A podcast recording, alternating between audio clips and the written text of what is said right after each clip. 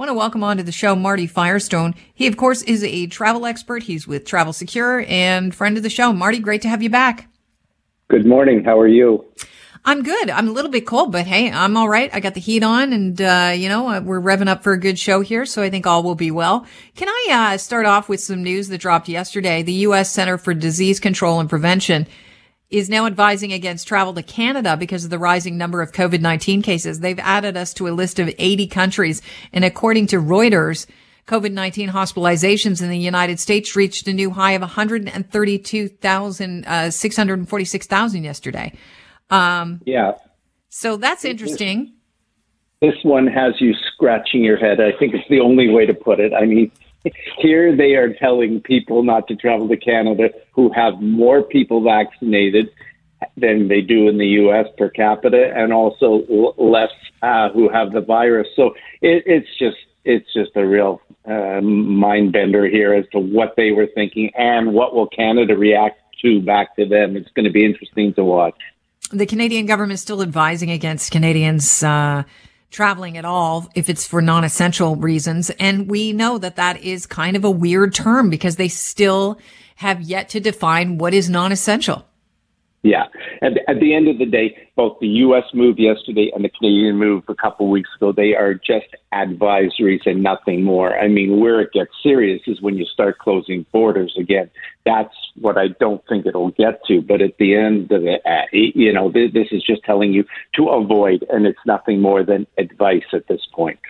So over the weekend, Air Canada announced that in light of the current public uh, or the pandemic and, and increasingly low demands for flights, the airline's going to suspend some of its flights to sun destinations from January twenty-fourth to April thirtieth, twenty twenty-two. What does that mean for people who have booked trips, specifically with Air Canada and their vacation yes. arm?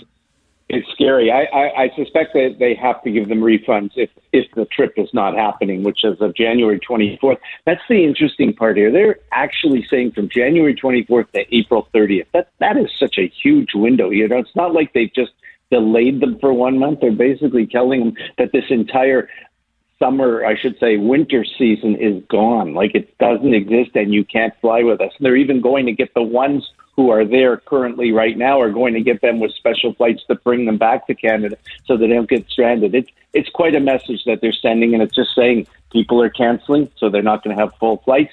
We don't have enough staff, so we can't put it up together full flights. And it's just a double-edged sword. It's a real mess for sure. Marty, it just occurred to me, you know, I've been on some of these package vacations with airlines before, and, you know, they send you down to different uh, resorts. Let's let's just pick Mexico as an example. Um, I'm just wondering if any of these cancellations would be because they would face some sort of um, uh, penalty, cash penalty, if they don't cancel bookings in a, in a timely manner at these resorts. Do you, do you know anything about that? It's a great question, and I suspect there's huge money on the table right now that they've got to say yay or nay, and that's exactly what's happening, that they've got to back out now or they're going to get stuck with tons of money at these resorts. Remember, this is Air Canada Vacations, so this is the all-inclusive packages that they've definitely committed huge dollars to hotels. This is this is going to have such a domino effect on hotels in those countries that it's it's just unbelievable how it's going to set everything back. I would imagine, though, they're dealing with similar things than as as we are, and that's the fact that they're probably understaffed if you go to these resorts as well, because they're dealing with their own pandemic issues. Yeah, absolutely, and I think that could be part of the reason. But I think at the end of the day, the biggest problem we're having here is people are reluctant to buy these trips if you're not going to give them a cancellation package that allows them to back out if there is an advisory, a border closure, or the number count of people is through the roof. And, of course, we all know that's not available through insurance. It's not available through the tour companies or anything. So people are saying, why would I put out that kind of money to run the risk of totally walking away from it? Yeah, what does it mean for people who've booked trips? Like, can they get refunds from Air Canada? Is that part of the announcement? I would suspect that those who had booked and now you're not flying as of January twenty-fourth, there has to be refunds for sure. There's no way they're giving you vouchers or credits or you're losing the money. No, that's got to be returned to people who are already booked. Absolutely. Okay. And there are also people that we know uh, head down to places like Costa Rica, and they, you know, they fly down there and they rent a place and they stay for several months, especially now with remote uh, work. What does that mean for returning flights on, on all of the airlines? Because I understand it's not just Air Canada that's cut down the number of flights or is suspending some flights. Uh, WestJet's done a similar thing. So has Air Transat because of uh, the pandemic. Yeah. You're not going to find a flight that flies direct back home to Canada. Now you're going to be all over the place trying and scattering and running to find flights that land elsewhere and then can come back into Canada. Not to mention the cost of those P C R tests again that you're going to have to get at all your destinations, especially if you're making multiple stops. So really, it's just such a problem that we thought we were way past months ago. But you know what? We're right back into it now. That's the bottom line. All right. And with regard to the P C R tests, are you hearing more of those stories that we brought up and we spoke about, I don't know, a couple of weeks ago where people say, you know, I'm traveling with someone. I've been with them the whole time. They feel fine. I feel fine. We do our P C R test to get ready to leave. And all of a sudden, one of us tests positive for um COVID and we're not allowed to have a secondary test. And so we have to, to stay and, um, and isolate at the resort, which is, you know, it's not as cushy as the conditions you get normally on your package. Are you hear, hearing more stories about that?